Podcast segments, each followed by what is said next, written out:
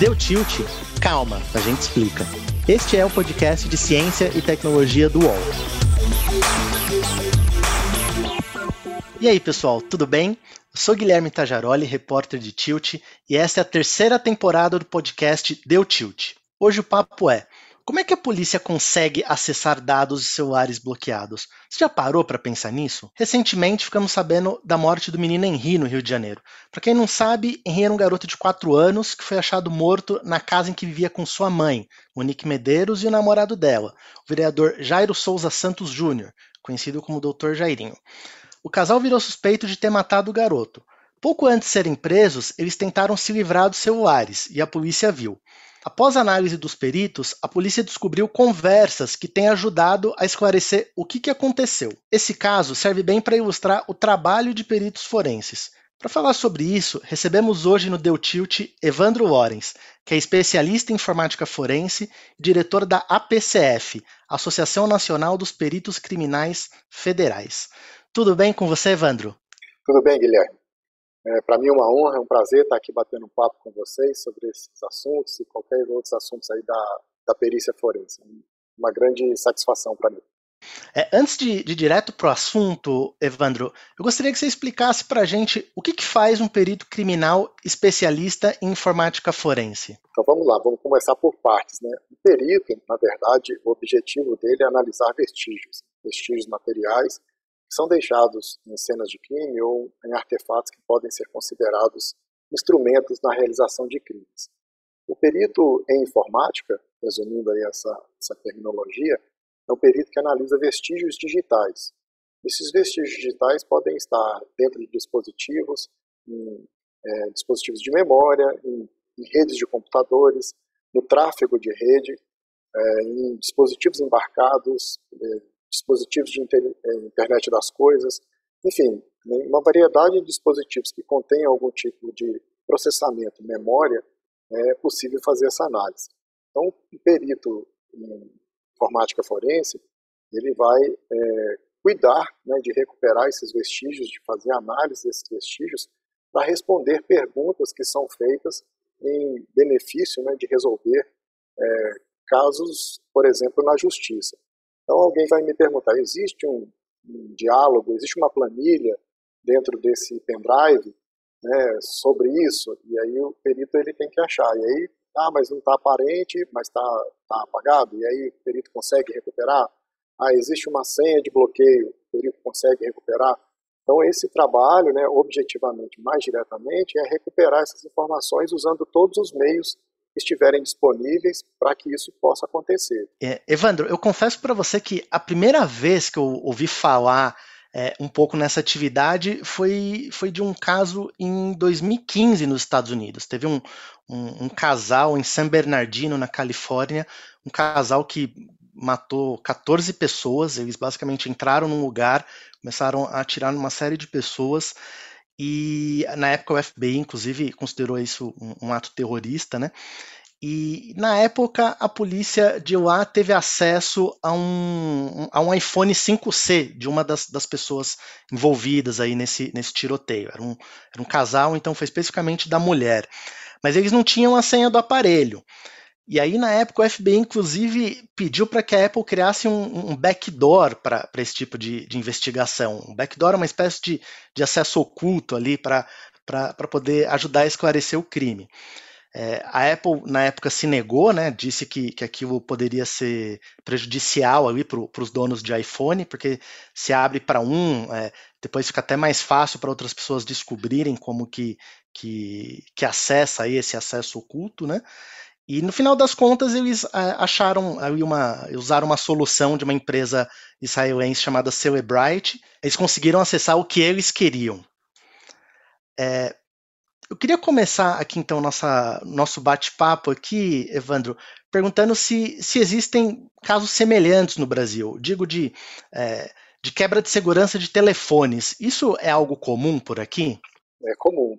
Isso sempre que proprietário do aparelho que é apreendido, seja numa via um mandato de busca e apreensão ou via né, uma operação policial, numa situação de, de operação, é, todas as vezes que o proprietário não colabora em é, fornecer a senha do aparelho, então, e o aparelho está bloqueado, então, é, eventualmente, caso seja interesse da investigação, existe a necessidade de desbloquear esse aparelho.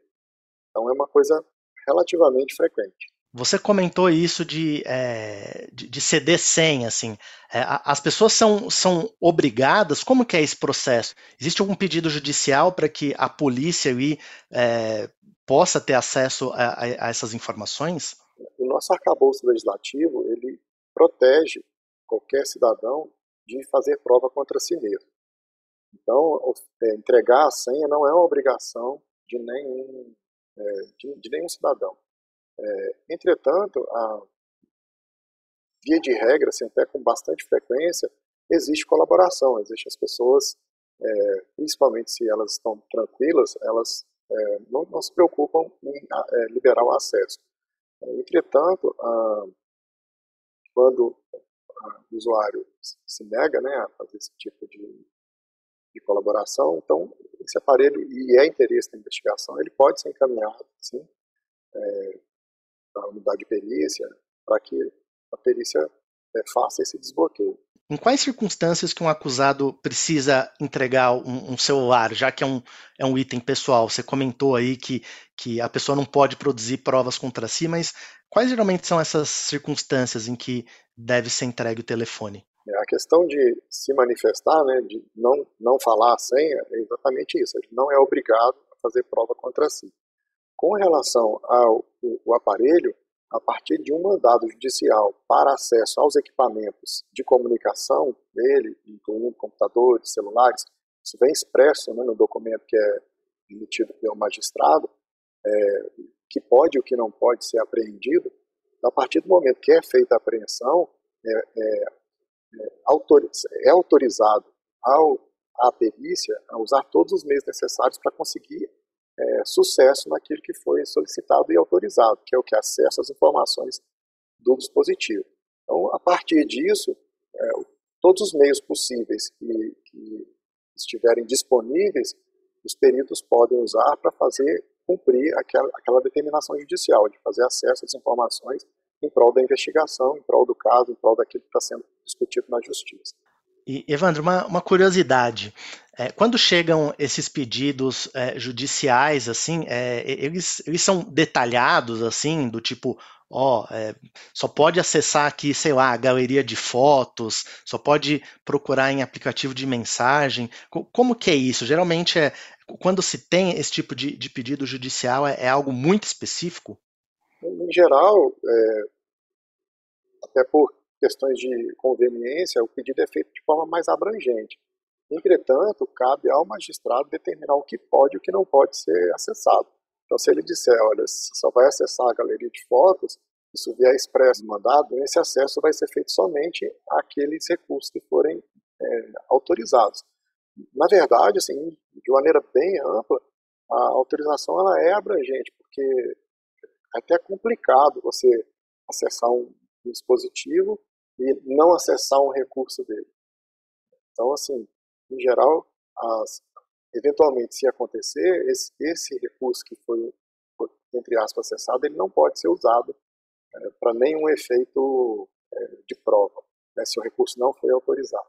Evandro, como que a polícia faz esse processo de extração de informação? Existe algum equipamento específico? É algo que qualquer pessoa tem acesso? Pessoa, eu tô aqui em São Paulo, é algo que alguém pode comprar na, na Santa Ifigênia, por exemplo?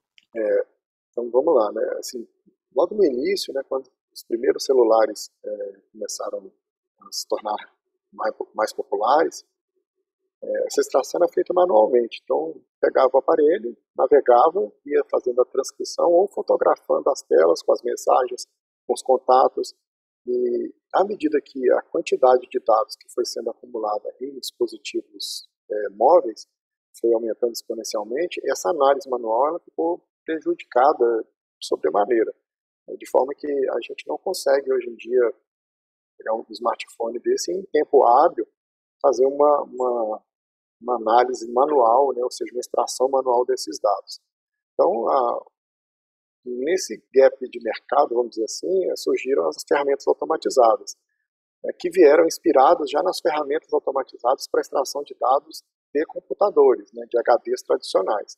Então a inspiração é a mesma, mas é um mundo bem diverso, né, até pela diversidade de, de fabricantes, modelos, tecnologias dos dispositivos móveis, nos né, sistemas de arquivos. Então são eles são bem diversos do, dos padrões mais estáveis do mundo ali do, dos computadores tradicionais. Então essa demanda é, abriu né, esse, esse, essa oportunidade de, de, de, trabalho, vamos dizer assim, de construir essas aplicações automatizadas.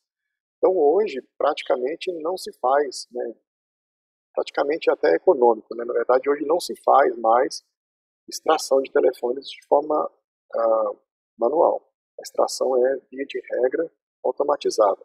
Então, são ferramentas que, que vêm né, ali com um conjunto de, de recursos é, e informações para que é, aquele aparelho específico seja tratado daquela forma específica, né, com, seus, é, com as suas características, com é, isso voltado sempre para marca, modelo, né, versão, enfim, é, e aí isso é um mundo. Então, um fabricante é, desses, por exemplo, ele trata hoje mais de 30 mil modelos de aparelho. Né?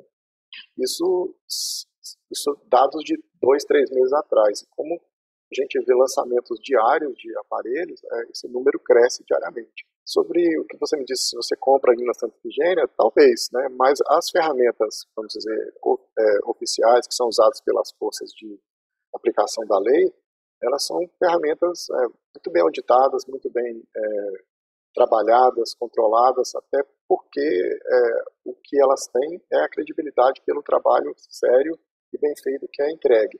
Então, se a maioria das forças de segurança usam determinada marca, modelo, ou grande parte delas optam por um determinado modelo, é porque tem um reconhecimento dessas forças de segurança, da eficiência da segurança e da qualidade do trabalho que, que ele produz, né, que, que aquele produto produz. Evandro, então, é, resumindo, então é, é, basicamente você tem aí equipamentos de empresas que vendem, costumam vender especificamente para forças de segurança e, e, esses equipamentos aí, geralmente, você falou de compatibilidade com milhares de, de aparelhos, então eu imagino que, que, esse equipamento aí vem com, com vários tipos aí de entrada aí de, de celular, e a partir disso você, sei lá, liga num computador e você consegue acessar assim as informações de, de um telefone como se estivesse num Windows Explorer, digamos assim. É mais ou menos por aí? É, de certa forma, é, a analogia é válida, né? Você precisa aplicar ali todas as, as recomendações dadas para aquele aparelho, algumas vezes precisa fazer configurações nesse aparelho, às vezes precisa conectar determinados cabos especificamente, mas é, e aí a partir daí o trabalho dessa aplicação é conseguindo acesso, ele vai fazer a extração, ou seja, uma cópia segura, é, sem nenhuma interferência no aparelho destino, é, de maneira geral, vai fazer então a extração desses dados e salvar esses dados num banco de dados é, e a própria ferramenta tem ali as, funcionalidades de categorização, classificação dessas informações, organização para viabilizar o trabalho de análise. Então as coisas são retiradas, né, as informações são extraídas e classificadas. Então eu tenho o grupo lá das imagens, o grupo dos vídeos, o grupo dos documentos, o grupo das planilhas, né, onde é, eu posso a partir daí, é, aplicar, por exemplo, é, indexação para conseguir é, bus buscar palavras-chave, né? enfim, são, são possibilidades, é, muitas possibilidades a partir daquilo que, que, que, os dados podem oferecer. Então, não são nada além do que a, é, qualquer ferramenta faça. Então, se eu hoje copiar os dados de um HD para o meu computador e pedir, pegar uma ferramenta de classificação fazer e fizer a classificação separando os tipos de dados e, e aplicar um, um, algoritmo de, de indexação, eu, eu, vou conseguir pesquisar por palavras-chave. Isso é até um hábito meu. Eu, eu trabalho com muito material de, de, de, escola, então, de regra, eu faço indexação dos, dos conteúdos é, de aula, de, de materiais é, didáticos, para eu buscar a informação muito mais rapidamente. Então, eu classifico uma determinada pasta lá, faço indexação, eu vou buscar. Eu busco a palavra-chave lá, por exemplo, é, análise forense. Aí, todos os artigos, todo o material que eu tiver relacionado a isso, ele aparece instantaneamente para eu fazer a, ali a, a, o tratamento, né? Então, assim, é, existe um, um, pouco de glamour em torno dessas ferramentas, mas elas são ferramentas que fazem o que a gente faria manualmente, que é procurar os dados, classificar e analisar. Né? E a partir da análise indicar o que que, o que, que de fato é, interessa. Então não existe assim, uma mágica, uma coisa assim é, mais é, sofisticada em relação a esse trabalho, não. É um trabalho de, é, na verdade, de automação do trabalho que pode ser feito manualmente. Por isso até que eu comecei falando, citando o exemplo do, da extração manual, que qualquer um de nós faz. Né? Você, você pegar um celular e você vai fazendo, vai buscando essas informações. Deu tilt e volta já.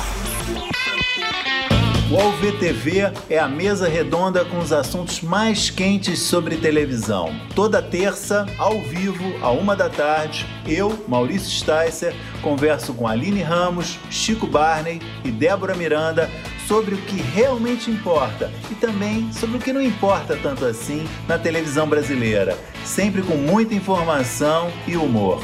Você pode ouvir o UOL VTV e outros programas do UOL em uol.com.br podcasts, no YouTube e também nas principais plataformas de distribuição de podcasts. Evandro, existe muita diferença de segurança nos celulares? Por exemplo, é, é mais fácil, é, sei lá, quebrar a segurança, acessar um celular Android do que um iPhone? É, ou isso é, é, é lenda? É, é, são, são muitas variáveis né, para poder dar uma resposta objetiva. E aí eu começo dizendo o seguinte: né, o mundo Apple é um mundo fechado, proprietário, é, segredos ali, industriais guardados a sete chaves. Então, é um mundo que ele trabalhando pela segurança e vendendo privacidade. Então, a, a, o que a Apple vende é privacidade. Ela não, não vende só um, aparelho. No mundo Android, a gente tem uma outra, uma outra face da questão, que é o código aberto, o código central aberto. Então, isso, diferentemente de estar guardado a sete chaves, o código né, principal de um Android, ele é um código acessível para qualquer pessoa. É, o ponto de vantagem em relação a esse modelo é que tem mais gente trabalhando em cima desse código e descobrindo, inclusive, muitas falhas de segurança, né, muito rapidamente. É, o que diferencia os, o mundo Android, basicamente, é que cada fabricante acrescenta os seus penduricalhos ali, as suas funcionalidades, a sua interface, em cima de um núcleo principal. E uma vulnerabilidade de software, ela não escolhe se ela vai entrar no núcleo principal de um sistema, se ela vai achar a brecha por uma, por uma interface, por exemplo. Então, a, pela quantidade de fabricantes que optam pela tecnologia Android, a, você naturalmente pode encontrar uma diversidade maior de tipos de falhas. Mas isso não quer dizer que a, que a plataforma é menos segura. Né? Por outro lado, no mundo Apple, como um grupo restrito de pessoas tem acesso a esse código, é, é possível que várias vulnerabilidades é, existam né, e elas não são, como tem pouca gente trabalhando, vamos dizer assim, em cima desse código, a, a quantidade de falhas descobertas pode ser menor. Então dá uma falsa sensação de que a plataforma é mais segura. E eu sempre gosto de repetir, falo isso muito com os alunos, né? É, não existe software seguro 100%. Né? Então, é, todo software é vulnerável de alguma forma, e isso pode não ser descoberto hoje, pode ser descoberto daqui a um mês, daqui a 10 anos, mas a software é software, ele, ele por natureza, ele não tem, não existe código perfeito. Antes a gente estava conversando sobre esses aparelhos de, de extração e, e, basicamente eles, eles funcionam ali é, achando é, brechas de software para poder aí, é, ter acesso a essas informações, porque por, por padrão a, a, as fabricantes não, não têm ali, um, não fornecem um acesso, né? Só queria só pontuar isso que, que essas é, essas soluções de, de extração que, que as forças policiais usam, geralmente elas utilizam aí é, falhas pouco conhecidas, é, tem ali sempre uma questão de código ali usada para poder acessar esses, esses, dispositivos. Só queria só, só deixar isso claro, porque é, acho importante também é, dar esse lado da, da história. É, ponto de vista de, de bloqueio, é exatamente isso. Né? Se o seu aparelho está bloqueado, as alternativas de encontrar uma forma de desbloquear passam por, por isso que você contou exatamente. A partir do momento que o aparelho está desbloqueado, não tem dificuldade. O acesso é como um acesso de uma pessoa ao conteúdo, ou seja, você vai conseguir acessar o conteúdo dele, ver o que está lá e retirar essa informação usando a tecnologia correta. Agora, é, a questão, grande questão, a grande dificuldade seria o bloqueio, mas aí você muito, é, muito felizmente né, pontuou a busca por brechas, por pontos de falha, por situações em que o telefone, por exemplo, dá um direito de administrador para quem está manuseando, elas de fato se convertem em um acesso a alguma coisa que, em tese, estaria fechada, bloqueada por, é, pela construção natural do software. É exatamente isso. Eu queria aproveitar um, um, ponto que, que você falou aí, de uma vez que, que o telefone é desbloqueado, é como um acesso normal. Eu estava pensando um pouco no, no caso de, de mensagens aí de, de, de WhatsApp, por exemplo. No WhatsApp você tem criptografia de ponto a ponto e, mas como que esses, softwares fazem assim? É, como que se consegue ler informações de WhatsApp aí com esses dispositivos de, de extração de informação? É, é, na verdade, assim, é, esse, esse criptografia de ponta a ponta, ela está associada ao tráfego. Então, do momento que a mensagem saiu do, é, do usuário A até o momento em que ela chega ao usuário B, ela está é, criptografada. Né? Nesse processo de armazenamento no dispositivo origem e destino, ela está acessível para quem tem acesso à interface. Então, é, como eu consigo ver as mensagens que chegaram para mim, elas vieram criptografadas, mas eu consigo acessar. Então, se alguém tem acesso ao meu aparelho e, a, e, a, eu não tenho um bloqueio de senha, esse bloqueio foi superado, o acesso é natural. Aí o que, vamos dizer assim, que seria o um ingrediente aí de um pouco mais de sofisticação, seria, por exemplo, a, a extração mais é, ordenada e já é, organizada dessa informação. Mas isso é feito com base em estudo, né? A pessoa, a versão nova saiu com um banco de dados novo. Então, quem estuda isso vai procurar saber, olha, aquele campo que tinha tamanho 10 no banco de dados dele agora tem tamanho 15. Então, é, que a gente chama de parsing, né, na hora de fazer a, a, extração e o enquadramento disso da mesma forma que o aplicativo faz. Né. Então, um dos trabalhos desses, das ferramentas é fazer esse enquadramento. A extração de dados é bit, né? Você puxar os bits de dentro do, do dispositivo, é, os bits e bytes, você fazer a extração, ela é, é dado, são dados binários, zeros e uns lá em profusão. Quando você consegue extrair, o desafio seria fazer o enquadramento desses dados para saber, ah, aqui é, é, esse campo aqui é o nome do usuário, esse campo aqui é a data, esse campo aqui é a hora, esse aqui é, é, é o tipo da letra que está sendo usado, enfim. E, e, esse trabalho ele é feito o tempo todo, né? As pessoas fazendo para ajustar as novas versões. O, o, o dado armazenado no dispositivo, ele acessível ao usuário, ele é acessível também ao aparelho que tem, que, que, que vamos dizer assim, está atuando como administrador daquele sistema naquele momento. Então, é, essa dificuldade no conteúdo que já está armazenado não existe. Ah, o que é praticamente muito difícil de ser feito é, enquanto esse dado está em trânsito, ele ser, por exemplo, é, extraído em tempo real ali durante o tráfego e monitorado em tempo real. Isso é, é de fato mais complicado. Né? É, mas, em geral, quando a gente está falando de análise do, do, dispositivo, da mídia, o dado já está lá dentro.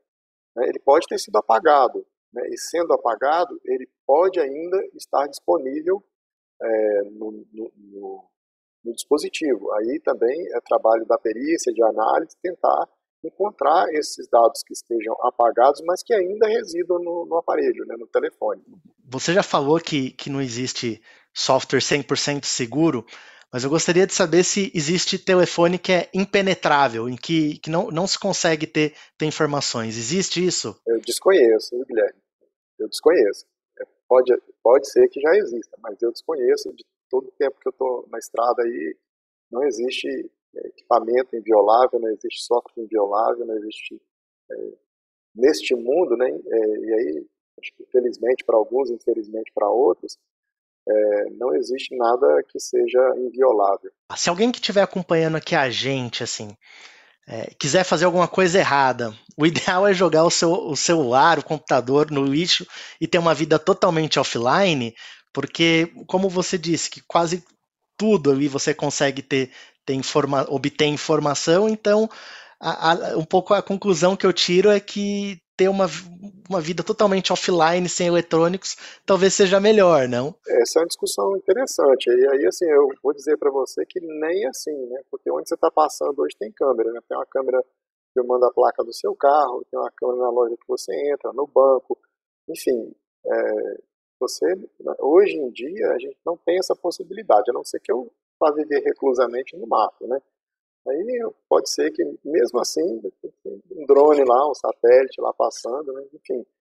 É, de fato, a, a gente não tem opções hoje para, vamos dizer, se desconectar e viver de forma anônima. É, isso, de novo, né, felizmente para um, infelizmente para outros. É, e a recomendação que eu vou dar é não fazer coisa errada. Né? Essa é a recomendação padrão, porque é, não vale a pena. Né? Então, assim, é, é essa, essa hiperconectividade que a gente vive, vive ela abre muitas possibilidades de, é, de, de trabalho para quem está investigando, para todo mundo. Então, a, recomendação é, é, parece, parece um pouco melosa, um pouco retórica, mas é não faça, né? não faça porque não existe nada que seja né, 100% né, da mesma maneira. Que eu falei anteriormente do software, né, desse tipo de ação, não existe nada que seja 100%. Bom, Evandro, então eu queria agradecer aí a, a você e um pouco a, as explicações que você deu para a gente aqui no, no Deu Tilt, que deu, já deu para entender melhor aí como que funciona o trabalho de vocês e ver que o, que o perito não é um hacker, infelizmente. É, na verdade, assim, é, eu, eu considero importantes esse, essas conversas, bate-papos, né? desmistificar um pouco. É um trabalho como qualquer outro, não, não tem nada de é, super-homem, de mágico. É um trabalho e a gente lança a mão das ferramentas que estão disponíveis para conseguir realizar esse trabalho. É, então, eu, eu, às vezes, eu entendo, né? As pessoas estão esperando uma coisa e tal, um segredo, uma coisa diferenciada. Mas é importante dizer, né, que é um trabalho como o outro, em que se o trabalhador lança a mão dessas ferramentas para poder realizar o trabalho dele de maneira correta.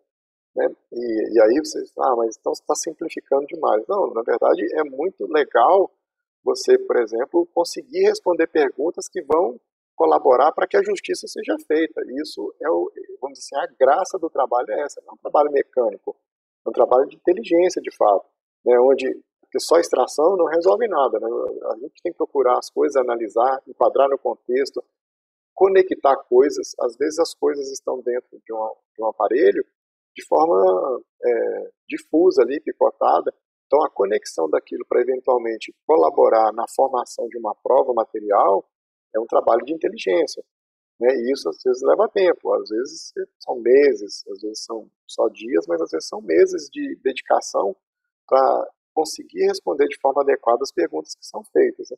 Então, a graça do trabalho, vamos dizer assim, o, o, a, o prazer do trabalho é quando você consegue né, realizar, é, responder as perguntas adequadamente, sabendo que elas vão colaborar para que a justiça seja feita, né, para que uma pessoa que tenha cometido um crime, ela seja responsabilizada. E, talvez até mais importante, que uma pessoa que não cometeu um crime, ela seja é, realmente inocentada. Então, queria agradecer aí mais uma vez aí sua, sua presença aqui no podcast. Muito obrigado e até uma próxima. Guilherme, eu que agradeço a oportunidade e a gente está à disposição sempre que precisar. Estamos aí. Então é isso, pessoal. A gente se encontra no próximo episódio. Tchau! Deu Tilt tem apresentação e reportagem de Guilherme Tajaroli, captação de áudio de João Pedro Pinheiro, produção de Thiago Varela, coordenação de Fabiano Chinaca e Juliana Carpanês.